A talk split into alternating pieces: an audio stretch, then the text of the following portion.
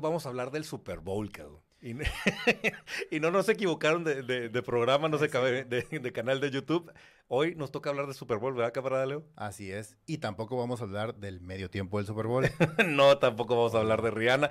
Vamos a hablar de los trailers que estuvieron muy interesantes y que sacaron cosas que nos volaron la cabeza. Va a haber mucho de qué hablar. Vamos a desmenuzar poco a poco cada uno de los trailers que vimos.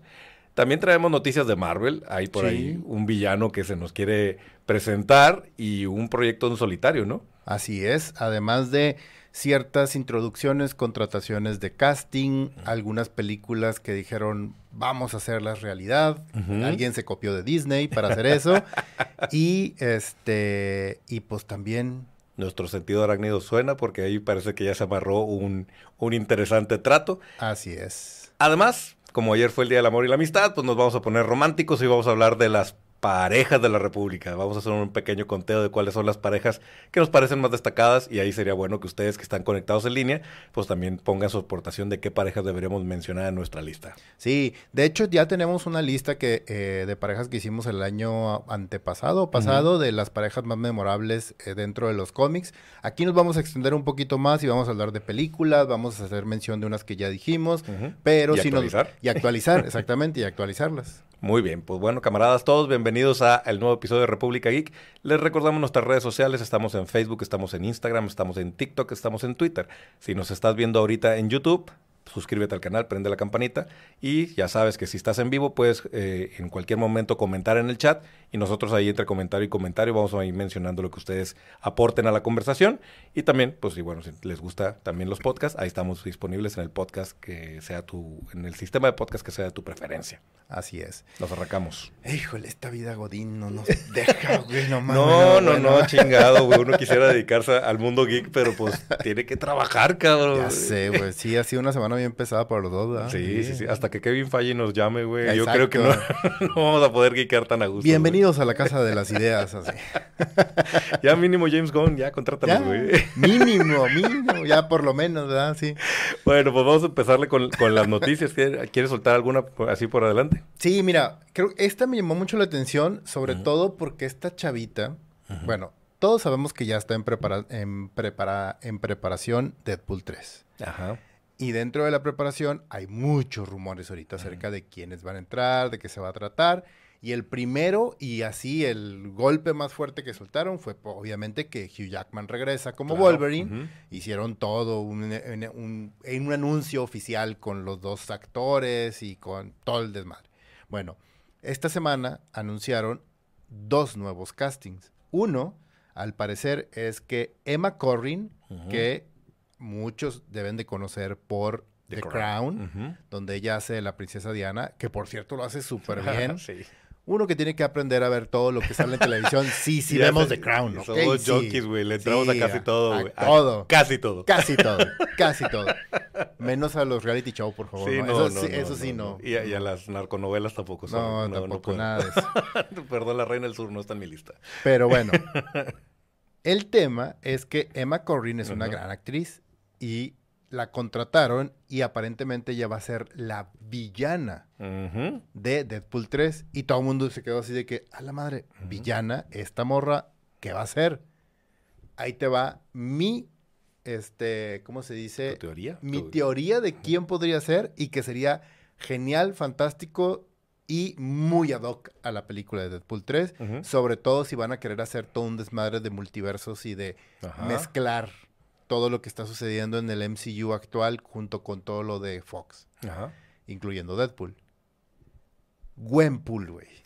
Ah, no lo había pensado, güey. Estaría cool que fuera Gwenpool. O sea, aparte de que le encantaría a los fans. Ajá, porque además, si bien Deadpool rompe la cuarta barrera y se da cuenta que es un personaje dentro de una película, Gwenpool tiene un, un una visión así similar. Así es. En donde ella se da cuenta que es un personaje de cómic. Y juega con eso y se da cuenta que está en un universo donde las, ¿cómo se llama? Todo es infinito, de que sabe que no se va a morir, sabe que todo es fantástico y todo el rollo. Entonces, eso puede darle una gasolina bien interesante a un Wolverine y a un Deadpool tratando de salvar el mundo o tratando de detener todo este tema de multiversos y todo con Gwenpool de por medio.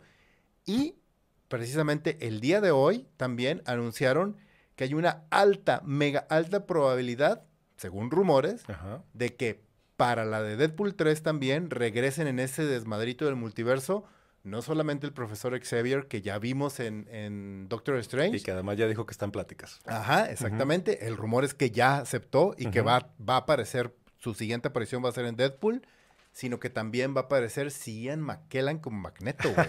Estaría poca madre, caro. Pero bueno, de entrada este, estas, estos dos anuncios ponen a dormir esa teoría que hace una semana empezamos a escuchar por ahí en Reddit y en Twitter de que a lo mejor estaban cancelando Deadpool. No. Creo que eso no está para nada en el plan y estas, estos anuncios lo están confirmando. Estos regresos serían bastante sólidos, harían, harían muy feliz a la, a la República. sí. Y también mucho de lo que he leído es que una teoría es que esta chica viene a ser Danger, que es la representación física del Danger Room de los X-Men, que es un personaje que ya está en los cómics. Podría ser... Eh, aquí lo interesante es contra qué enfrentas a un Wolverine Deadpool, ¿no? Pues por eso te digo que Wemple sería el personaje perfecto para ella, güey. Vamos a ver qué, por dónde va. Lo que sí es que estamos seguros que esta película va a ser una pinche locura, güey. Y, y, va a ser un fanservice también en muchos sentidos. Y confiamos en Ryan Reynolds, ¿no? De que él sabe... La verdad es que no ha defraudado. No, y sabe hacer buen fanservice, ¿no? no sin... Y el, el, regreso de Hugh Jackman creo que ya con eso está, el boleto está asegurado, ¿no? Exactamente. Por cierto, ¿ya tienes tus boletos para ver Ant-Man? Sí, claro. Pues, muy bien. Este, no spoilers para los que ya, no, pues nadie lo ha visto, ¿no? No, es que se estrena hoy, se no, mañana. Se estrena hoy, no, mañana. Hoy es miércoles, mañana se Mañana. Mañana se estrena. Hoy, se estrena. Hoy, se estrena. ¿Hoy a medianoche? Hoy a medianoche se estrena, entonces... O sea, todos los camaradas que ya tienen sus boletos para hoy. no spoilers. No spoilers, no sean y, este, Sí, porque volvemos a nuestra vida Godín. Yo lo voy a poder ver hasta el sábado, güey. Entonces. Saludos a Edwin. Dice, llegué. Buenas noches. Saludos, camaradas. Marvel está eh, agotando su fórmula. Qué buena pregunta, ah, ¿eh? Porque hablando de Ant-Man y Quantum Manía, los primeros reviews no son nada alegadores. ¿eh? Contrario a lo que estábamos diciendo la semana pasada, que todos los que sí son parte de Marvel dijeron, hombre, la mejor película que hemos Sin hecho. Sin embargo, ahí te va, y es una de las cosas que yo también he leído de todas las críticas, tanto buenas como malas. Lo que yo he visto es que al parecer la película es una película más de Marvel. Que eso no significa que sea mala, sino significa que es la fórmula que ya conocemos a través de un personaje que ya conocemos, entonces va a ser un poco pan con lo mismo. Claro. Y, Pero lo que sí he leído es que eh, Kang.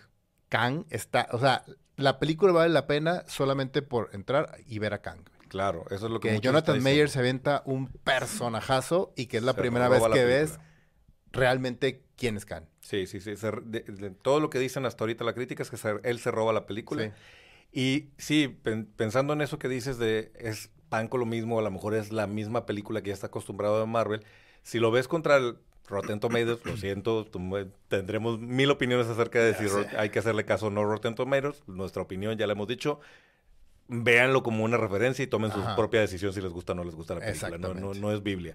Pero si nos atenemos a, a, las calificaciones de Rotten Tomatoes, se supone que eh, Quantum Manía arranca más o menos en donde está posicionado eh, la última de Thor y por encima de Eternals. Entonces estaríamos hablando de una película decente de Marvel y si la comparamos, perdón, otra vez no me odien, contra DC, está por encima de las de DC. sí. Entonces, no creo que sea una mala película. Muy probablemente estamos en, una situación en donde la crítica dijo, pues está bien, pero no me sorprendió. Ajá, no hay nada nuevo aquí. Falta ver el factor de la opinión de los fans, que muchas veces hemos visto ese fenómeno que la crítica le, la golpea con toda y luego resulta que los fans dicen, hombre, esta perra. No, y es un fenómeno además que ha pasado. Deberíamos hacer un episodio especial de todas las películas que cuando salieron en su momento fueron destrozadas por la crítica en su tiempo y después se convirtieron en literal obras de culto. Y ahí te va un ejemplo, Blade Runner. Ajá. Blade Runner fue destrozada por la crítica diciendo que estamos viendo, no se entiende ni madres esto que hizo Ridley Scott. O sea, what the fuck con los efectos, con esto. Nadie le entendió la película. Corte A, 50 años, bueno, no 50, como 30 años, 30 años después, es una de las películas de culto y una de las 10 mejores películas de ciencia ficción de toda la historia del cine, güey. Sí. Y al revés, o sea, hay películas que la crítica sale y dice, esta es una joya, una maravilla, y toda la... Y al mes siguiente ya nadie se acuerda ni cómo se llamaba ni quién salía en la película. sí, exactamente. Entonces, Rotten Tomatoes no es en realidad la Biblia para... Los críticos profesionales en general, la verdad es que... No, es una opinión basada en conocimiento y te sirve de referencia, pero no podemos decir, bueno, entonces no la veo porque los críticos dicen que es una porquería. No, yo creo que lo mejor es... Es más, ver tus, no, ni siquiera deberían de verlas porque nosotros se las recomendamos, aunque sí deberían de ver lo que les recomendamos. Pero, este, la verdad es que lo ideal es que la vean y se hagan su propia opinión. Y hay gente que le llama la atención y hay gente que se puede brincar ciertas películas sin ningún problema. Así es. Pues fíjate que también nos está mandando el camarada Dubán Alberto, nos manda saludos desde Colombia y también Edwin Lombardo dice que también está en Colombia. Saludos, camaradas hasta allá. Gracias por estarnos viendo. Somos internacionales. Somos internacionales. Perdón si de repente decimos cosas muy mexicanas y además muy mexicanas del norte. Además. sí, sí, Si de repente decimos una cosa rara, ustedes pueden preguntar con toda confianza a qué te hablos te refieres con eso. De entrada, acostúmbrense al conmadre, que eso es una cosa de nuestra región. Muy bien con madre, que es excelente. Muy bien. Oye, y en tema de Marvel, pues también tenemos otro anuncio que tiene que ver con Sebastian Stan. Sí, eso se me hizo bien interesante y me gustó. Si hay un personaje secundario que tiene la suficiente historia y tiene el, creo que el, concepto y el personaje lo suficientemente rico como para poder hacer una serie de él, es precisamente de Winter Soldier. Sí, claro. Es que imagínate un paralelo en donde ves al Winter Soldier zombie, este, completando misiones en la época de la Guerra Fría o en los Zombie hablando antes de que le quitaran el lavado de cerebro, no de zombies de Marvel Zombies. Exacto, exacto, exacto. Y después haces un paralelo en el presente con ciertas misiones y cosas. O sea, realmente puede dar para mucho. Sí, y creo que él aguanta perfectamente a nivel serie. Hay muchas cosas que contar de él. También ya se dijo que él va a ser el líder de los Thunderbolts. Entonces, Sebastián va a tener su lugar.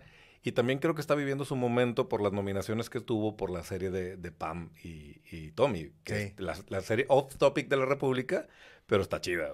Además, no sé, no me llama la atención. ¿No te gustó o no la has visto?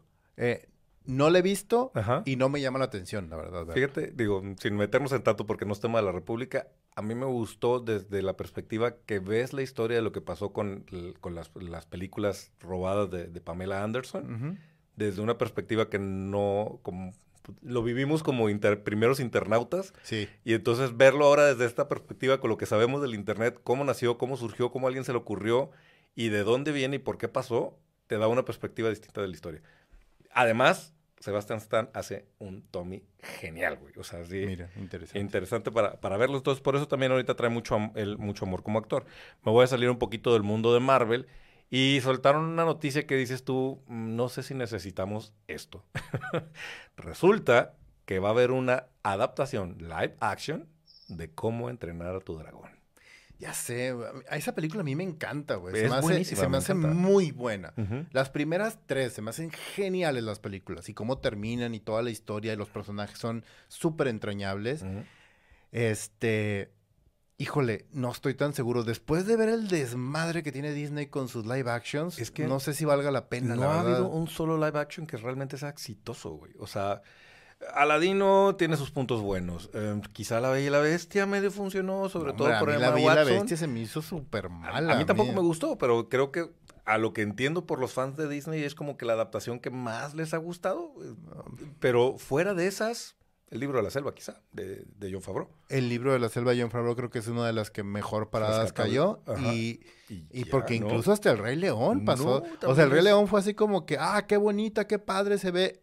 y prácticamente es animada también. o sea, no sé para qué hicieron eso. Se ve bien rara además, porque. Sí, y bueno, ¿qué decimos de Pinocho? Que es la porquería del 22. Entonces, no sé por qué están tomando la decisión de hacer cómo, cómo entrenar a tu dragón en live action no creo que la necesitemos mucho de la magia de... Porque además es una película que salió hace cuánto, ¿10 años, güey? Sí, más o menos. Sí, la primera. La primera, sí, exacto, la primera. Y, y, creo que mucha de la magia es, el estilo de animación que hace que Chimuelo sea bastante entrañable. Chimuelo. Es bastante entrañable, entonces no sé. Es el mismo dilema de que querían adaptar, ya no sé en qué quedó Lilo y Stitch. De hecho, es el mismo animador, es el mismo eh, diseñador gráfico que, que creó ambos personajes. No sé si quiero ver Stitch en live action. Ya sé. No, no, no, no, no me parece muy buena idea. Dice Edwin Lombardo también. Ustedes recomiendan muy buenas cosas. La, la, de Dos Minutos en el Futuro es una película maravillosa. Ah, sí, esa la recomendamos aquí nosotros, sí. Es una gran película. Qué bueno que, que, ya pusimos algo en la... Exacto. En la hemeroteca de alguien más. Exacto. Pues bueno, ¿cómo entrenar a tu, a tu dragón? Es una noticia que realmente no sé si quieren que, que existe, mm, ¿verdad? Ya sé. Este, y pues bueno, ¿qué te parece si ya entramos al, al tema del Super Bowl y los trailers que sonaron? Sí, nada más déjame aquí comentario del camarada Joel, siempre fiel, siempre conectado. Gracias por estar aquí, camarada. Dice que Disney haga el caldero mágico en live action. No, eh, no, lo sé. No, Supongo que es sarcasmo de Joel. Sí, yo creo que sí. Muy bien. Vamos a entrarle entonces al Super Bowl. Yo creo que dejamos de Flash al final, ¿no? Vamos a hablar de las otras cosas que hubo un poquito antes de The Flash, porque esa no, nos vamos a detener. No sé qué pensaste tú del tráiler de, Guardians of the Galaxy. A mí me pareció un poco excesivo el tráiler en el sentido de que me mostró más de lo que yo quisiera ver de la película. Fíjate que también lo pensé. Últimamente, y lo hemos discutido en otros episodios, los que hacen los trailers de Marvel ya agarraron maestría en hacerte creer que te contaron la película y resulta que el tráiler son los primeros 5 o 10 minutos. Sí, eso también es... Puede ser, pero yo también sentí que ya me dije, o sea, ya sé quién se va a morir, ya sé... O sea, ya sé que, mira, ya iba, y ponemos apuestas sobre la mesa ahorita y nuestros compañeros vamos a estar grabados, no nos pueden, no, no, van a decir, ah, tú lo dijiste, mira, aquí en el minuto, en el minuto 22 de... Este, yo pienso que eh, Rocket se va a morir. Sí. y también pienso que este Star-Lord se va a morir. Sí, creo que cada vez que era más claro que van a matar a Star-Lord, ¿no? o al menos eso nos está tratando de hacer creer. Y tendría sentido también. Y siento que este los demás como que se van a retirar, entre comillas. Algunos, no sé. me hizo dudar si se va a morir Mantis, ¿eh? Este, este tráiler en particular. Me hizo dudar si, se, si eso es lo que va a detonar la tragedia a raíz de lo que vimos en el especial de Navidad. Este, a lo mejor es donde se ponen intensas las cosas. Lo que sí queda claro es que vamos a ver una película muy emocional. Muy emocional. Sí, eso sí. Y no sé qué opinas tú. A mí, digo, yo ya traigo hype por ver esa película. Este tráiler me levantó todavía más el hype. Sí, y, me pareció bien interesante el switch que hicieron entre este, ay, Rosario Dawson, el personaje de Rosario Dawson, y este, esta niña, se me olvidaron los nombres de los Alzheimer, pero hay, disculpen porque pues, la, con la edad y el frío. Sí, todo, todo junto y la cabeza volándole. No, de que, de que, de, que, hayan cambiado el interés amoroso de Star Lord. Ah, ese, ese, chiste estuvo interesante. yo también me quedé así como que, eh, eh este, Soy Saldaña, dices, ¿no? Sí, sí, exacto, soy Saldaña. Este, Gamora y con esta Nebula, ¿no? Ajá, entre Gamora. Que no sé si es un chiste o realmente van a explorar la posibilidad de, de que porque el, te enamoré de la cuñada. Sí, porque también. que estaría chido para estarlo, la neta. Ah, exacto, porque además Gamora, la que regresa, o sea, no. No es Gamora. Y, y, no pasó por el proceso de enamorarse también de este güey, de todo lo que vivieron juntos. Que también está curioso cómo, o sea, Gamora se termina enamorando de Starlord cuando ella se humaniza y deja de ser esta máquina de matar. Y ahora es Nebula la que se está humanizando, entonces podría ser loco que juegue la carta de, bueno, así como esta dejó de, ser asesina y ahora esta también se fijaron en el mismo persona, quién sabe, y luego son hermanas, podrías hacer un, triángulo amoroso divertido, extraño. Sí, está muy bizarro. Bastante bizarro, güey. Pero bueno, la... Gamora, gracias Alberto, sí. Eh, no lo vieron, pero... Eh, ¿No, ¿No los vieron un poco gorditos en Guardianes de la Galaxia? Sí. De hecho, desde el especial de Navidad ya se ven bien rechonchitos todos. Y de hecho, me quedé pensando, ¿es, ¿es fat o es, o es edad? No sé, fíjate. Sí, porque sobre todo a Chris, creo que, digo, de por sí él, ha estado peleando con, con, el peso desde antes, ¿verdad? Si lo vemos en Parks and Recreation, no era así como que el modelo a seguir, pero... Pero el que sí se ve es... Batista. Batista sí se ve bien, bien este, ¿cómo se llama? Como que sí, es como estos deportistas, como dices, a lo mejor es la edad porque estos deportistas que no pueden procesar de manera, o sea, después de mucho tiempo la grasa y el músculo y todo, y pues no te lo puedes desaparecer nomás porque sí. entonces... Sí, yo también noté eso, es un gran apunte aquí del camarada. Este, pero sí dudé y dije, ¿será porque? Y a lo mejor por eso Batista ya está diciendo, oigan, ya, películas de acción ya no, o sea, ya estoy, ya, vamos a, evolucionar a otras cosas. No todos podemos ser Tom Cruise, güey. no o Hugh Jackman, ¿verdad? que dice, bueno, ni modo, voy al gimnasio, ahorita vengo.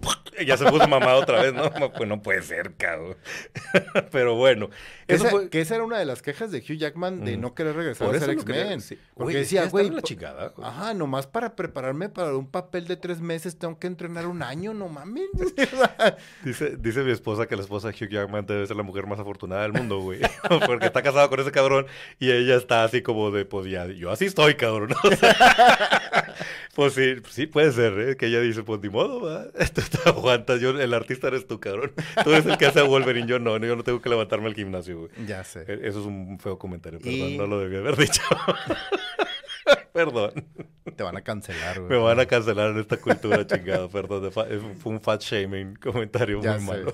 bueno, ¿con cuál tráiler nos vamos? Seguramente quieres hablar de Fast X, ¿verdad? Este. Güey, qué, qué mal qué tráiler, güey, qué pedo. Qué mal tráiler. Bueno, yo no sé, a lo mejor aquí los camaradas que están conectados nos puede decir si alguien es fan de, de, la, de, la saga, iba a decir trilogía, pero ya es una saga, son 10 películas. Son 10 películas, güey. De Rápido Furioso. Entero, güey. Francamente, a mí me perdieron en la 2, pero así perdido por completo, güey. Pero lo que me llama mucho la atención de esto es el elenco, güey. O sea. Sí, no, es un pinche elenco de. Está Endgame y luego estos cabrones con el elenco, güey. ya sé. güey. Sí, ya. Y prácticamente ya agarraron a todos los personajes populares de todas las sagas, ¿no? Sí, todos están juntos en esta última película. No sé si es porque vayan a cerrar, que no creo, güey. O sea, la película anterior fue la más taquillera de las nueve, güey. ¿Se irá a acabar? ¿Qué pedo con eso? Rápido y Furioso tiene. O sea, se ve hace que hasta tiene más posibilidades de vida que el, que el MCU, cabrón. O sea, ya sé, güey. Porque hasta spin-off tienen, güey. Sí, sí, sí. sí, sí. Y tienen ahora sí que a los personajes, a los actores más populares y los más interesantes de, de, Hollywood, cabrón. O sea, los más taquilleros, todos están ahí, cabrón. O sea, aquí tenemos a Momoa, tenemos a Brie Larson, tenemos a La Roca, tenemos a John Cena, güey, tenemos a... Charlize Theron. Charlize Theron. Este, Jason Statham. Jason Statham, güey. ¿Qué pedo, cabrón? Sí, güey. O sea, es un Les falta Tom Cruise, güey. Les falta... que metan a Tom Cruise y ya, güey. Prácticamente tienes a todo. Y a Kevin Bacon, por favor. Exacto. que baile Footloose al final, güey. bueno, yo creo... Eh, no sé si lo traes en tu lista. De los trailers, uno que dije, mira qué padre, cabrón. Y me sacó una sonrisa inmediata. El de Mario, güey. Ah, fíjate que a mí también. Sí, dije yo, ah, qué chido. O sea, rescataron el rap de, los que ya noventas, el rap de Mario, güey. Lo hicieron como un comercial infomercial de Estados Unidos de, de, un grupo de plomería, güey. Y no dijo nada sobre la película, pero me sacó una sonrisa, güey. Sí. De hecho, hubo un par de, un par de, de, comerciales dentro del Super Bowl que también, también se me hicieron de oh, ah, Sí, chido. El de Ben Stiller está muy bueno. ¿El de qué? El de Ben Stiller. El de Ben Stiller está muy chido. El de, el de, el de Breaking Bad está con madre también. Y el de la chavita esta mexicana de, de, fútbol, el de la NFL, o sea, es un comercial de la NFL también se, me, hizo padre. La protagonista era la chavita mexicana. Ah, mira, no, ese no me tocó verlo. Dice acá Edwin, eh, Vin Diesel también ya se está, se le está notando la edad. Sí, vaya ya que sí. Y también ya anunció que va a ser una nueva de Riddick. Otra franquicia que francamente no me interesa, güey. Fíjate que a mí la primera me gustó un chorro, güey. ¿Sí? Y, y, y, sí daba, tenía potencial como para hacer este, la Pitch Black para los camaradas si la quieren ver. Es una película de bajo presupuesto. Sí, sí, sí. Y la segunda, esa se cuenta que... Es interesante. Pues, ajá. Crearon todo un pinche multiverso, así como una mitología alrededor del personaje de Riddick por eso se llama Las Crónicas de Riddick. Y este, y está padre, o sea, está interesante todo lo que quiso hacer, pero le fue súper mal en taquilla. Pitch Black, vuelvo a lo mismo, fue una película de súper bajo presupuesto, hecha con dos pesos, una idea interesante, y que después dijeron, vamos a explotarla como podamos, o sea, y, y, no sé qué vayan a querer hacer ahorita. A mí se me hace interesante ese universo y el personaje, pero no sé a dónde lo quiero ¿No llevar, que Vin Diesel se desinfló? Como que era una promesa taquillera y ahorita, francamente, creo que solo le queda Rápido y Furioso. No hay pues con eso tiene, güey. Sí, con eso tiene, sí, con eso tiene y, a lo mejor se, la hereda a sus hijos, güey, como si fuera negocio familiar, cabrón. Exacto. Pero sí, siento como que Vin Diesel en algún momento era una promesa del cine de acción y, y no, no, como que no llegó más que Rápido y Furioso. Y con eso. Pues es, como poner un puesto de tacos y que te vaya muy bien. Y dices, oye, es que era una promesa de la economía. Pues, le va muy pues bien con el puesto de tacos, güey. Pues es que lo mismo puedes decir de Tom Cruise y Misión Imposible, güey. Bueno, pero Tom Cruise ha hecho muchas películas muy interesantes distintas, ¿no? O en Magnolia, por ejemplo. Sí, pero eso fue antes de, Misión Imposible. Dices tú que después de Misión Imposible no ha hecho nada. Bueno, pues sí, que se le cayó la momia. Sí, tienes razón. Después de, después de Misión Imposible no ha hecho nada. Lo bueno, único, Maverick, güey. Lo único que hizo fue Top Gun. sí, que es otra película vieja. ajá, y es lo mismo, sí. Estamos ante el envejecimiento de Hollywood, de nuestro Hollywood, güey. Está muy curioso esto, ¿no? Y el renacimiento de un Hollywood moderno donde se va mezclando, como en Babylon, que aparecen actores nuevos y Brad Pitt ya bien. Bien, sí. Otro que dices tú, ya, ya no aguanta tanto los close-ups, pero sigue aguantando este, los papeles, cabrón. O sea, sigue siendo, mostrando el tipo de actor de rango que es. Así es. Pues bueno, vamos a entrarle obviamente a The Flash. A The Flash. Híjole. me, me, cae, me cae bien mal que me caiga bien lo que está haciendo, lo que está haciendo este cabrón con la película. O sea, lo veo y digo, güey, eres un buen actor, güey. O sea, eres buen actor. ¿Por qué chingados tienes que estar tan loco, güey? Sí, güey, ¿Qué, qué, diablos. Eh, creo la sensación, a ver qué opinas tú y, cómo te... después de ver el tráiler, obviamente me emocioné, pero lo segundo que pasó por mi mente es, qué pinche coraje que este es el final de esta saga, güey. Sí, exacto. O sea, porque además ya, lo vimos, ya no es especulación, ya no es nada, o sea, es una copia libre, entre comillas, de Flashpoint. Sí. Tal cual. Es una copia que eso no es malo, porque hemos visto que Kevin Feige, del otro lado, ha hecho eso muchas veces. Agarrar el cómic, agarrar lo que le interesa, agarrar el nombre y hacer una adaptación libre. Güey, la escena de cara es al carbón en el cómic, nomás que lo, cambiaron por Kalel, o sea, pero, pero es, lo por mismo. La, por la bronca con Henry Cavill. O sea, ese papel pudo haber hecho Henry Cavill. Sí. Y de hecho hubiera estado chido. Pero, pero la verdad es que en este perfil somos fan de Henry Cavill, ¿no? no hay shaming en eso. Tú lo amas, admítelo. Sí, claro que sí. pero sí, o sea, si apareciera Henry Cavill aquí y luego apareciera tu esposa y te dije, escoge uno, ¿qué harías? A ver. ¿Viene vestido de Superman? Sí, pero no tenía sentido que cambiaran al personaje de cara. Sí, no, no tenía ningún sentido. Eh, hace más sentido lo de Batman, de que dices tú, ah, ok, va, ya existe un Batman que es como old y todo el rollo. No tengo necesidad de inventarme un, un, este, ay, ¿cómo se llama el papá de Bruce Wayne? Ah, un, Thomas, Wayne. No tengo necesidad de inventarme un Thomas Wayne. Ya tengo a Michael Keaton como este Batman. Eso tiene mucho sentido. Que entonces lo que hemos estado teorizando tú y yo, creo que se deja de entrever en el tráiler. O sea, no hay un Thomas Wayne, pero es este Batman viejo el que va a tomar el lugar de ese Thomas Wayne. Se supone que así es como iba a funcionar, ese era el plan en, teoría. De hecho, yo estaba leyendo algunos rumores de que incluso al final o en una de las este, entre, covecos ahí donde se mete de Flash para tratar de arreglar todo, dicen los rumores que va a aparecer el Batman de Batman Forever de este George Clooney. De George Clooney. Pero ya los mintió James Gunn. Ya dijo que no, que no hay, que no, que no está. Ay, tú le crees a James Gunn. O sea. Güey, ese güey contesta todo en Twitter, güey. o sea, ya, ya, mm. ni, para qué la batallamos. A ver, James Gunn. hay que invitarlo a la República y que esté en el chat, güey. Que esté contestando aquí, güey, lo que nosotros estamos digando, güey. Así como cuando estábamos explicando, no, es que a lo mejor Henry Cavill se va a regresar. No, no va a regresar. No, va a regresar. Chingato, madre James Gunn. Exacto. No, no va a regresar. Sí, entonces, bueno, sí estaba el rumor de que George Clooney regresaba, pero igual y pudo haberlo desmentido para... Aunque sería, sería un castigo poético para Ezra Miller, que al final de la película, como se ponían por ahí los teorías, termina encerrado en el universo de, Batman Forever, güey. Sería un castigo poético para Ezra Miller, güey. Exacto. Pero qué tal, güey. Me encantó que hayan traído de regreso al General Zod, güey. Se ve increíble. Está bien chido. Imagínate llegar a estos cabrones a este mundo sin Superman, sin nadie, güey, sin metahumanos. me encanta la exploración de decir, la regué, no existen los metahumanos, entonces no hay Superman y llega General Zod a invadir eh, el mundo. Y ahora quién nos defiende, güey. Y luego también se están copiando el tema del, de Flashpoint del, cómic, en el que cuando aparece, cuando llega este Barry a ese universo, está sin poderes, güey. Exacto. Pero aquí lo están haciendo con el, otro, Barry. Ajá, exactamente. Entonces, va a decir, tienes que ayudarme, entonces van a como que recrear el accidente y que los dos otra vez tengan poderes. Tengan poderes. Sí. Y luego, el, Sale el Batman de Ben Affleck, que eso también no es ah, novedad y se ve bastante bien. Hay una parte donde viene la moto, luego me quedé confundido porque yo dije, esa moto se ve como la de... Como la, de Dark Knight. La de Dark Knight. Pero es el, parece que es Ben Affleck, Es el de Ben Affleck, sí.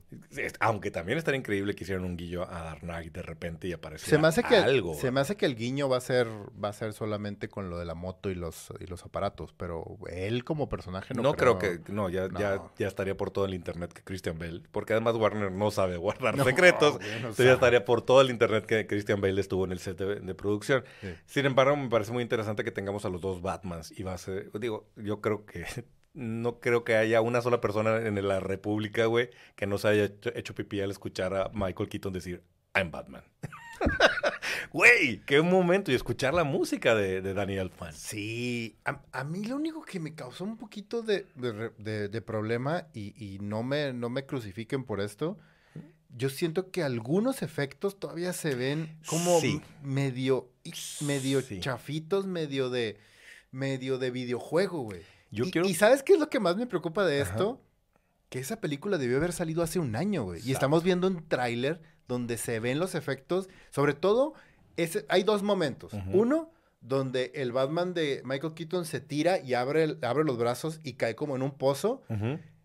En ese momento, cuando brinca y se tira, dije yo, a la madre, güey. Se ve medio pinchón el efecto. sí, o sea, Arkham Knight se ve más chido que esa madre, güey. Dije yo, se ve bien raro. Y el otro es cuando Cara sale y está peleando. Güey, se ve, se ve de videojuego, güey. Sí, sí, yo también lo noté. Sí, justo cuando pasa y, golpea, eh, se ve así muy raro, muy rudo el, efecto especial. Quiero suponer que son los efectos del tráiler. Sí, yo también. Y ya cuando lo veamos en pantalla grande ya va a ser mucho más refinado el efecto especial. Pero como hemos faltan cuatro meses para que salga la película. Los editores están en este momento trabajando, güey, cambiando cosas de, que James Gunn les está pidiendo. Entonces también se está reflejando eso en el, en el proyecto. Oh, bueno. Me da pendiente qué tanto le movieron al guion. Sí, yo también. Pero pareciera que está funcionando. Al menos lo que se ve en el tráiler funciona, güey. Sí. Y, sí. levanta la expectativa. Sí, se ve bien, te digo. Y el mismo hecho de que todo lo que vimos en el tráiler es una, te digo, es una como versión un poquito libre de todo este tema del, de Flashpoint y cómo está manejado, a mí me parece súper bien. O sea, porque es, un gran cómic, está muy bien escrito, tiene mucho trasfondo y es el el perfecto soft reboot que necesita DC para empezar con toda la parrilla que ya presentó James Gunn. No Aquaman, no Wonder Woman. Entonces no vamos a ver la batalla de las Amazonas y, los atlanteanos como en, Flashpoint. En Flashpoint Va por otro lado y creo que lo está sustituyendo con los kryptonianos. Exacto, porque además también, acuérdate que, o sea, la frase que dice es, o oh, no, hice que en este mundo no hubiera metomanos. Metomanos significa no Mujer Maravilla, no Aquaman, no nada de eso. Y el único superhéroe es Batman. Y la otra discusión que también ya se pone por pues, sentada es, no es la hija de Superman de, un Justice, como mucha gente supuso. No, es la prima de Superman, que por alguna razón en esta realidad llegó en lugar de, Clark Kent. Que también me interesa ver cómo es que van a solucionar esa, esa, esa parte de la historia o cómo la van a explicar. Exacto. También creo que no hemos visto al villano. Estoy casi seguro que, o sea, te lo quieren manejar como que Zod es el villano, y yo estoy casi seguro que no vimos al villano principal en este tráiler al menos. Los rumores están diciendo por una filtración que hubo de un juguete, o sea, gracias productora de juguetes que no sabe, no sé que no sé que no sabe guardar secretos, o sea, este que va a ser una especie de Dark Flash. Y el vato de ventas dice, "Güey, tengo que meter los pinches juguetes, güey, no mames. ¿Qué no ves que van a meter a Ezra Miller en la cárcel después de que salga la película? Tengo que meter juguetes, güey." El el el, el, aquí el tema, para los camaradas que, que, que, no, que no conozcan a estos personajes, en, en Flashpoint, el malo es de Reverse Flash, o sea, el flash amarillo que vemos, donde, los colores están switchados. Dark Flash es un personaje bien interesante y es más bien como un concepto dentro del universo de DC. Y Dark Flash tiene un, tiene un tema bien curioso. Ojo, los Flash tradicionalmente dentro de DC no pueden morir porque supuestamente se mueven. Cansa la muerte. Exactamente, se mueven tan rápido que se pueden mover entre dimensiones y de la misma manera conceptualmente la muerte no los alcanza. Pero obviamente hay momentos en donde sí, de a tiro ya no pueden hacer más y se pueden consumir, como por ejemplo en mm. Crisis en Tierras Infinitas, donde Barry se sacrifica y hace que los universos converjan en uno solo. En ese punto, ellos inventaron el personaje de Dark Flash y Dark Flash es una muerte específicamente hecha para los Flashes. Para todos los personajes de Flash que hay en cada universo, hay una muerte especial que es el que los alcanza y es un Dark Flash. El rumor, y según lo que vimos filtrado de los juguetes y todo ese rollo, ese va a ser como que el villano final. Eso solamente significa solo y una sola cosa, que un flash, va a morir. Al menos un Flash va a morir. Al menos un Flash, o a lo mejor los... Todos los Flashes. no sé. No sabemos si nos tiene con mucha curiosidad hacia dónde va a ir el final, porque evidentemente, ya lo dijo James Gunn, este es el reset del universo. Algo al final de esa película va a decir, bueno, ya a partir de aquí, esto ya no es el DCEU, eso es el DCU. Dicen por aquí los camaradas, dice, Al filo del mañana es muy buena, sí, sí, sí, Edwin, muy buena película de Tom Cruise. Al filo del mañana. Sí, la de la que es la que se vuelve se vuelve a morir. Ah, ya la de este, ah sí, The Edge of, Tomorrow. Sí, ya, ya, ya, Lo dice Edwin también, sí, es muy buena película de, de, Tom Cruise. Si la película de Flash resulta ser muy buena y le va muy bien, meten problemas a Warner la gente va a pedir más de ese universo. Yo creo que James Gunn ya lo tiene resuelto en su cabeza y ya lo tiene vendido ante el, ante el estudio. No, y además creo, que la, además creo que la película va a sentar ese precedente. Va a decir, ya no existe esto, ahora existe esto y está bien. Y yo estoy, pero súper seguro de que no nos están diciendo este es el final de Ezra Miller, nada más por la taquilla y por la bola de Funcos que vamos a comprar. o sea, ya una vez que acabes tus palomitas, te compres tus 20 Funcos y, el, coleccionable y la camiseta, entonces James Gunn va a decir, ¿y qué crees? Ezra Miller no vuelve, güey. sí, no, no creo realmente que, meta en, dilemas al, plan de, James Gunn. Yo creo que ya tiene su, plan de salida, su, ramita de salida de qué va a hacer con, con Ezra Miller y con el Flash. Y lo dice Joel a la película de Batman donde sale Flash. Se ve muy buena. Sí, es que es la película de Batman con Flash. Sale con Flash. sí. Bad Point. Bad Point. Bad Point. Güey, que creo que lo que más nos va a doler después de ver la película de Flash es saber que Michael Keaton no regresa. Sí, es lo más probable. Y, creo que se va a robar la película Michael Keaton. Sí, yo creo que la única forma en que podría regresar, y creo que sería un buen regreso, es generar un Elseworld con Batman del futuro.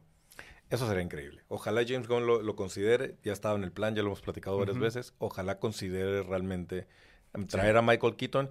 Y en esta onda de los Elseworlds, para no, comprometer la, continuidad de las películas, puedes decir, y en el universo de, de Batman de Michael Keaton, existió Batman del futuro o va a existir Batman del futuro. Exacto. Que también, hablando yo ahorita, antes de que se me vaya esa idea, hablábamos de que este Batman de Michael Keaton va a ser lo que hace en Flashpoint el Thomas Wayne. Que Thomas Wayne es un Batman mucho más oscuro porque él vio morir a su familia en lugar de morir frente a los ojos de su hijo. Y por eso también es como más violento, más con menos esperanza, ¿no? Pensando en que Michael Keaton es el Batman de Tim Burton y, ese Batman en general es un Batman muy oscuro, con cierto humor, pero oscuro, quizá por ahí va. O sea, a lo mejor es un Batman que ha vivido pura oscuridad, puras tragedias, puro malo, todo malo, malo, malo, y está muy cansado de la vida y tiene muy poca esperanza. Y la ligereza de Flash, de Flash es lo que va a hacer que haya clic entre ellos dos, ¿no? Seguramente sí, además te digo, el personaje lo hace muy bien y Michael Keaton es un gran actor, güey. Entonces creo que sí le pueden dar vida a ese personaje y pueden extender la vida de, de, de Michael Keaton como Batman a través de Batman Forever. Sí, yo creo que, bueno, pues ahí habrá que ver hacia dónde va el futuro de Batman en, el DCU. Pero pues ya el solo hecho de verme regresar a Michael Keaton es una buena noticia. Que no lo traíamos en la lista, o no sé si tú lo traías. También una, una declaración que salió en esta semana que llamó mucho la atención fue la de John Leguizamo. ¿Viste eso? No. Yo Leguizamo está haciendo ahorita eh, promoción de la, del DVD de la película esta Violent Night, la de Santa Claus acá mamado. Si no han visto Violent Night, una buena recomendación para Navidad y antes de Navidad está bastante divertida. Y John Leguizamo es, el, es Mr. Scrooge, es el malo, es el que está orquestando ahí el, el, la, la, situación en, en, la que su Santa tiene que ponerse como héroe, ¿no? El caso es que dentro de una de las entrevistas que creo que le hizo comicbook.com, empezaron a hablar de su pasado en, en las películas de superhéroes. Obviamente hablaron del, del clown de, de Spawn, y todo el reto que, que, surgió para él. Pero tocó un tema que yo no sabía. John Leguizamo iba a ser el, el buitre en, en, Homecoming, en Spider-Man Homecoming, no Michael Keaton. Ah, mira, qué Y él ya estaba amarrado, ya estaba a punto de empezar el rodaje. Y según lo que contó en, en la entrevista, llega y le dice, Marvel le dice, oye, le habíamos ofrecido esto a Michael Keaton, nos había dicho que no, pero ahora dice que sí lo quiere. Te podrías hacer un lado porque queremos que Michael Keaton sea.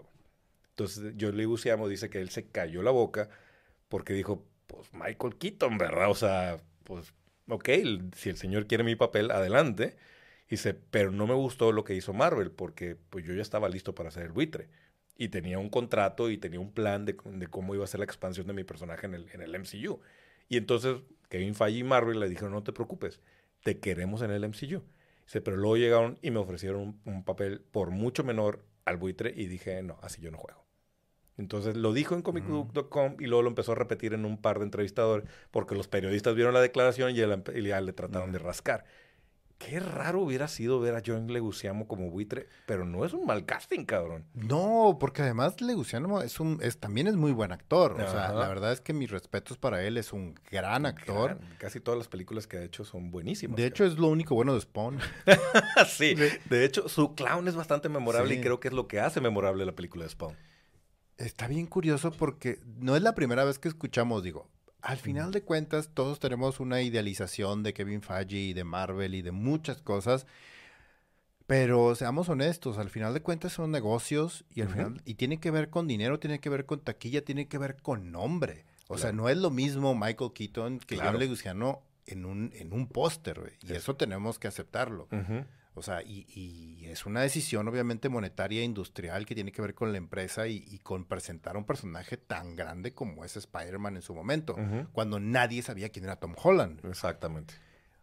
Dicho esto, eh, acuérdate lo que ha estado también pasando con eh, güey, con y lo que sucedió también con este, el actor que iba a ser, el primero que salió en Iron Man, ¿te acuerdas? Que era el que iba a ser... Terrence Howard. Terrence Howard, exactamente. Que iba a ser, eh, este, Iron, ah, no, ¿cómo se llama? Patriot, pues, este, War Machine. War Machine, exactamente. Este, en el caso de Howard, él pidió más dinero y pidió más presencia y dijeron, sí, va a tener más presencia, pero no te vamos a pagar más. Eso fue lo que se dijo oficialmente.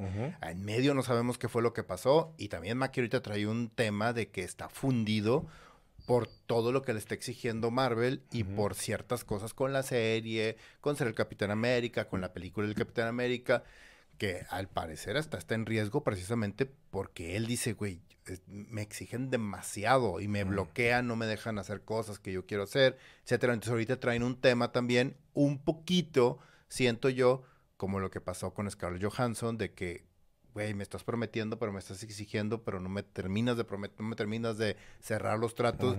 Todo esto que estamos diciendo, ninguno de nosotros sabemos qué es lo que realmente está pasando tras bambalinas. Vemos la puntita del iceberg. Claro. Y, pero pues al final de cuentas, como te comento, son cosas de industria, son cosas de dinero. O sea, no sabemos hasta qué grado pueden llegar. Y hasta el George, George Leguizamo lo dijo, o sea, pues es Michael Keaton, ¿verdad? ¿Qué hago frente a esta leyenda de la actuación? pues, pues, me hago un ladito, ¿verdad? Pues ni modo, ¿no? No me voy a poner al tú por tú. Y evidentemente para Marvel era mucho más jugosa la idea de una campaña, porque lo vimos. Mucho del eje de promoción de Spider-Man Homecoming era el regreso de Michael Keaton al mundo de los superhéroes. Claro. En fin, datos interesantes que empiezan a salir de las negociaciones detrás de, de Marvel. Y pues a final de cuentas, dinero, abogados y claro, pues, nada de eso tiene que ser dulce. de hecho, no tiende a no ser dulce. Pregunta también por aquí Edwin, ¿y si le va bien a Sasha Calle? Yo creo que regresaría en un... También en un Elseworld. No creo que James Gunn vaya a poner a Sasha Calle como la protagonista de Supergirl Woman of Two. No, yo tampoco. Sobre todo porque estoy casi seguro que, Tom, eh, que James Gunn la va a jugar a la segura llevando actores que sí representen al menos a los personajes más icónicos. Sí, yo también. Se la jugará con uno que otro villano, con uno secundario, con uno muy posicionado, pero los principales, o sea, no creo que mañana diga y el nuevo Bruce Wayne es asiático, no, no va a pasar. o sea, no, no creo que vaya a ser eso, porque levantas una conversación que no le conviene al DCU ahorita, ¿no? Exacto. Muy bien. Bueno, entonces, hablado de esto y, y agotados los temas de las noticias, vamos a darnos un tiempo para, retomando la efeméride la celebración del día de ayer. Espero que se la hayan pasado muy bien, camaradas, con sus parejas, este, o solos y pensando en sus, en sus posibles parejas, o como quieran que hayan pasado el día del Forever Alone o el día del amor y la amistad, cabrón.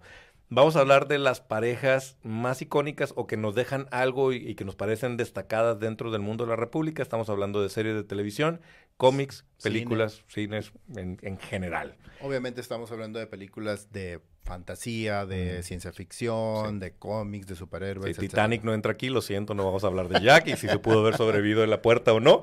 eso, eso, no va a entrar en el tema. Nosotros traemos nuestras listas respectivas y si a ustedes se les ocurre una y dicen, oye, también deberían de mencionar a, fulano y a fulana, pues es el momento de aventarlo. Así es. ¿Quieres empezar con la tuya? Sí, voy a empezar con la mía y vamos a decidir cuántos años duraron de casados. ok. Y si se van a divorciar o no. Ok.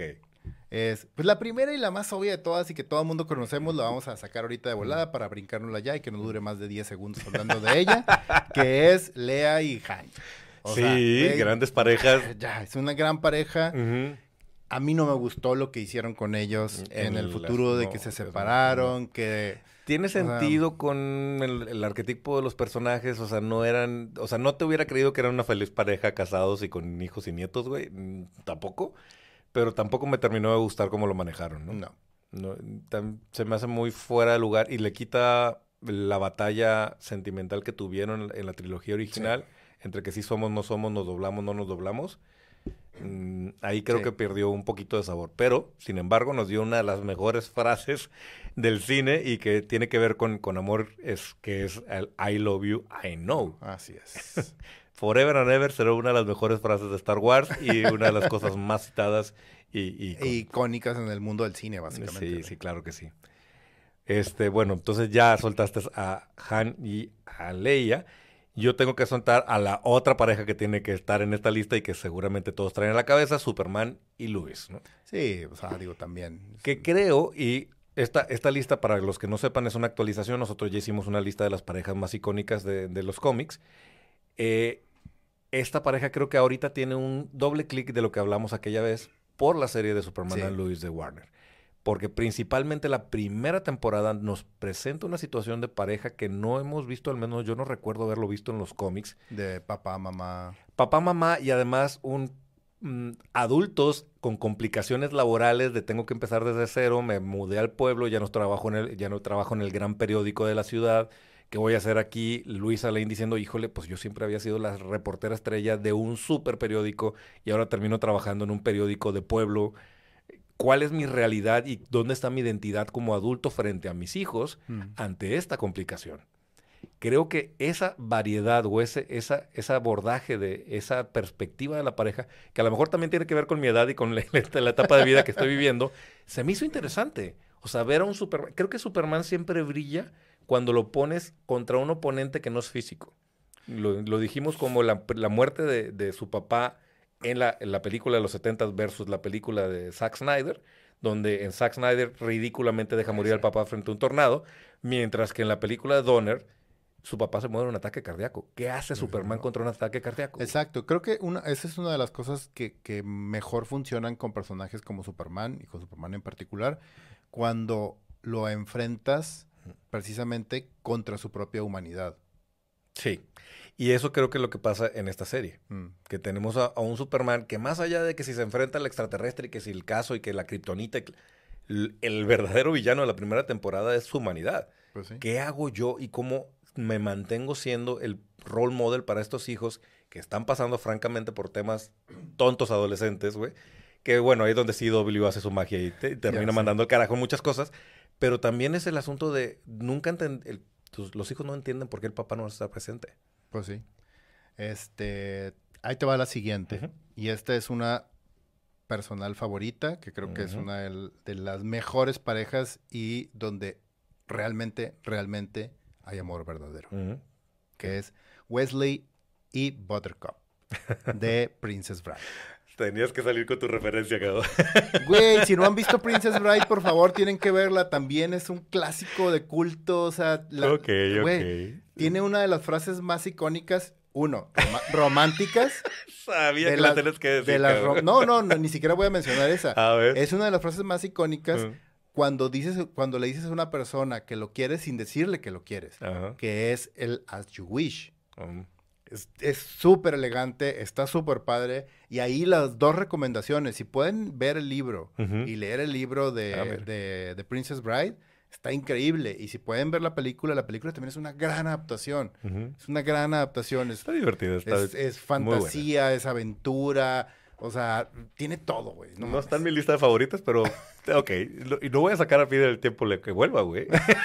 ya sé que esa, esa a ti no, no, nomás no logro hacer que la veas, pero pide el tiempo que vuelva, tiene un lugar en mi corazón. César Jaime está en, en el cine viendo con tu manía, calladito como camarada, ¿eh? Aquí no se valen los spoilers, güey. Saludos por allá. bueno, siguiente pareja que creo que evidentemente tendríamos que decir en el 2023, una pareja importante de la República Frank y Bill. Sí. que despertó toda una conversación en Twitter. Claro, no, y además está muy bien manejado. O sea, la verdad es que eh, en el videojuego es muy por encimita, pero como lo dijo el, mismo creador del videojuego, o sea, el tener una serie de televisión nos da la oportunidad de explorar y trabajar cosas que no pudimos poner en el, en el videojuego. Y él mismo lo dice.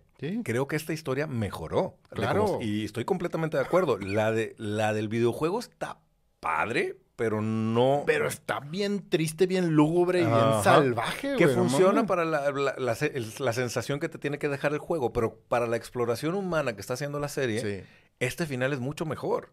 O este, este, desarrollo de personaje, incluso, no solo el final, que creo, no voy a decir spoilers, pero creo que la mayoría de los que están viendo esto saben qué pasa con Frankie Bill. Pero el desarrollo, porque lo que nunca vimos es cómo se conocieron, cómo se enamoraron, qué tipo de vida llevaron, por qué ese tipo de persona, que hablando específicamente de Bill, tiene una pareja, güey. Como una persona como tan compleja y pues tan... también tiene corazón, déjalo, déjalo. Pero justamente eso es lo que creo que lo hizo muy, muy brillante, que te, logran hacer asomarte en la personalidad compleja de alguien como este, que, eh, este tipo que vive en un búnker preparándose para el final del mundo y cómo puede enamorarse de una persona de su, propio sexo y tener una relación tan maravillosa, güey. Y además, en el fin del mundo, güey. Y además eso está increíble porque a, mí la frase que me mató es cuando están juntos por primera vez y que les dice, ¿has estado con alguien? Y le contesta, no, nunca. Eso, güey, para mí define precisamente todo el, personaje de Frank, güey. Exacto. ¿Por qué? Porque dices, pues por eso es así, por eso es así de amargado, por eso es un survivalist, por eso se ha preparado como está, y te habla de la dureza y del corazón hecho pasa que tiene ya él. Además es es una maestría narrativa cómo, cómo te, van, te van presentando que se enamoran, cómo, cómo lo corteja literalmente cuando se conocen y luego poco a poco caen y finalmente se convierten no solo en una pareja, sino en una pareja sólida que están juntos y que encontraron la felicidad en el, momento más triste de la humanidad. Y es que es algo de, la, de que te lo, te lo menciona y te lo dice el juego y te lo dice la serie si no tienes nada por qué sobrevivir, entonces ¿para qué haces tanto? Exactamente. Exactamente. Y ahí tienen una razón los dos para vivir el uno por el otro. Así es. Y pues bueno, esta es una de mis, eh, de, mis parejas favoritas en la historia de la literatura y de las películas. Y que creo que lo manejan bastante, bastante bien en la película. Aragorn y Arwen. Que también es una de las pinches frases más córtate las venas que existen de que te un lado pinche Shakespeare. Cuando Arwen le dice, güey, cuando Aragorn le dice, güey, es que te tienes que ir. Ya se acabó esto, todos los elfos están yendo. Y Arwen le dice, prefiero pasar una vida contigo que la eternidad sin ti. Y yo, ah, su pinche madre, no mames. Sí. Y aparte el final de Arwen en el mundo es súper agridulce, güey. Así es. Pero por estar con Aragorn, o sea, sacrifica todo, literal. Que, creo que también son un, son un paralelo bien interesante de todo lo que significa el Señor de los Anillos, como el final de una era, el final de un mundo y los sacrificios que ambos hacen. Sí. Tiene mucho sentido con, toda la realidad que, que, planteó Tolkien y dices, pues claro, así tiene que pasar, ¿no? Sí, no, y, y, la, y la, verdad es que los dos son grandes personajes, pero sobre todo Aragorn, que es un personaje que todo el mundo podría malinterpretar como este eh, guerrero, macho, hombre y todo. Y no, güey, al contrario. Es, es, es, es, la definición perfecta de una masculinidad positiva. Claro. Claro. Así, Sí. Que pues, Tolkien era un adelantado a su época. ¿eh? Hablaba de temas bien interesantes acerca del, del, del, de lo social, ¿no? De, tocaba temas que no en ese entonces no se, no se hablaban tan fácilmente, ¿no? Mi siguiente pareja tiene que ser, y sabes que lo traigo en mi lista, y es justo ese momento en donde le dice Rose Tyler, si este es el momento de decirle, tengo que decirte que, y no lo termina de decir el doctor, y mi corazón hizo...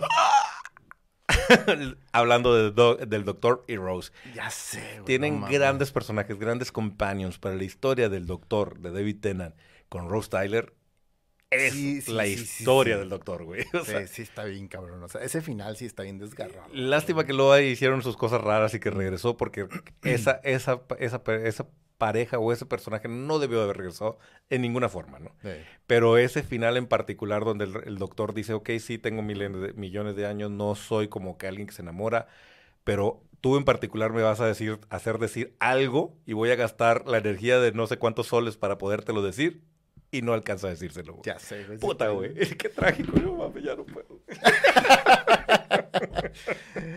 Hablando precisamente de eso y de parejas que, que se toman prácticamente toda una vida para poder estar juntos, güey, y lo he dicho y lo reitero, uno de los mejores finales que han existido en la historia de la televisión, Futurama, Fry y Lila, no mames la relación que tienen al final y de la que tienen juntos de entrada y de cómo se van enamorando poco a poco, esa, desde el episodio donde Fry aprende a tocar esta madre rara y empieza a tratar de ser un gran artista para ella y de cómo se enamora de, de ella de una manera súper limpia, súper pura, muy padre, o sea, y el final, el final es hermosísimo y lo repito, uno de los mejores finales en la historia de una serie de televisión, Futurama, es maravilloso. Ojalá, ojalá y que no la destruyan con lo con el renacimiento como por cuarta vez que ha tenido. pero, pero es una belleza también. Y ellos dos son grandes personajes juntos. Sí, bastante importante tenerlos en esta lista. Yo voy a aventar la última y es una es un doble disparo, cabrón. Porque sigue en la línea de la actualización de esta lista. La mencionamos en la anterior, pero creo que también vale la pena actualizar algo que, este, que sucedió en, en, los siguientes años con esta pareja. Estoy hablando de Peter Parker y Mary Jane. En particular, como personajes de los cómics, creo que como los, me tocó justo entre infancia y adolescencia leer la relación de Peter Parker y Mary Jane y cómo llegaron a casarse. Creo que me marcó mucho en muchos sentidos y, y MJ como, como personaje femenino, como pareja que está ahí para apoyarte, como una persona que realmente tiene sus carencias, está quebrada, pero le hace frente a todo para ayudar a su pareja, que es Peter Parker, y decir, tú puedes, tigre, y yo me puedo estar partiendo la madre, pero yo te sostengo adelante. Sé que te estás cayendo, sé que, que, que hiciste muchos sacrificios, pero estoy aquí para ser tu pareja y sostenerte. Desde ese punto, Peter y Mary Jane me parecen una de las mejores parejas de los cómics. Sí. Es una lástima que en, a nivel de película no lo hayan hecho tan padre todavía. Y, en realidad pues tendríamos el personaje de, de Tobey Maguire y esta... Mmm, Mary en ese entonces ya no me acuerdo cómo se llama ella, pero bueno, este... No, y, siento que no terminó de representar esa pareja. No, no, no, pero justo la evolución que quiero decir, y me parece que es, como si estuviéramos hablando de otro. O sea, no es Peter y Mary Jane, es Peter y MJ, Peter y Michael, Michelle, no sé cómo se llama, Johnson, Johnson, Johnson Watson. O sea, la, este, la Mary Jane del MCU o el MJ del MCU, creo que es otro tipo de pareja, güey. O sea, sí está basada en, en, Mary Jane, pero esta MJ no es Mary Jane. No. No, y, además lo que pasa es que eh, el rollo con Peter y con Mary Jane es la madurez del personaje al grado de que son mejores amigos y como son mejores amigos terminan juntos. O sea, y ese soporte que tienen y que se dan el uno al otro como mejores amigos, esa es la base sólida de su relación. Yo he dicho varias veces que me cayó en la punta del hígado cuando, cuando castearon a Zendaya, porque dice, esa no es Mary Jane, ¿por qué quieres hacer que esa sea Mary Jane? ¿no? Y, y, hasta hicieron el juego de no se llama Mary Jane y al final te dicen, bueno, me dicen MJ y tú, no, güey. Pero conforme fue avanzando la historia, me cayeron la boca. Porque me encanta la pareja de Peter y MJ. Mm. Y sobre todo, en el final que vimos en No Way Home. Bueno, eso Es uno de los máximos sacrificios de pareja, decir, mira, por ti y por lo que por lo que represento y lo que cómo te estorbo en tu vida para que seas feliz, yo me hago un lado, güey, puta. O sea, sí también es de esas reflexiones amorosas súper fuertes y me parece una gran pareja. Pues sí. Pues nos queda poco tiempo, pero este ahí te va, te voy a poner una lista para que también los camaradas puedan buscar estas parejas, ya sea en, formato de libro, de películas o de cómics. Es Lady Jessica and Duke Leto en Dunas, eh, Big Wolf and Snow White en Fables, que es una gran historia también y ellos son una gran pareja. Apollo y Midnighter en The Authority también son súper interesante pareja. Mr. Miracle and Big Barda, que también están súper padres. Este, obviamente Harley and Ivy, ya habíamos hablado de ellos. Susie y John, que a ti te encantan, güey, de Sex Criminals, es, increíble la pareja. Alana y Marco, que también es una gran, gran pareja en saga. Y pues una de las mejores, yo creo que más icónicas parejas también en los cómics, fuera de Peter y de Mary Jane, Jessica y Luke. Claro. Jessica Jones y Luke Cage. Claro. Pues bueno, camaradas, con eso terminamos nuestra lista. Si ustedes creen que faltó alguna pareja para mencionar de los videojuegos, las películas, las series, lo que, lo que ustedes digan, Pónganlo aquí en el chat para que igual en, la siguiente lista o más adelante volvamos a comentar sobre esas parejas. Les agradecemos que hayan llegado hasta el final y les esperamos que les haya gustado este episodio. Les recordamos nuestras redes sociales, estamos en Facebook, estamos en Instagram, estamos en TikTok, estamos en Twitter. Y si estás viendo esto en YouTube, eh, suscríbete al canal, prende la campanita para que no te pierdas en ningún episodio. Y si prefieres el podcast, también nos puedes encontrar en cualquiera de los reproductores de podcast. Y también suscríbete porque subimos contenido semana a semana. Camarada Leo. Camarada Richo. Camaradas todos, gracias, nos vemos y nos escuchamos en la próxima de República Geek.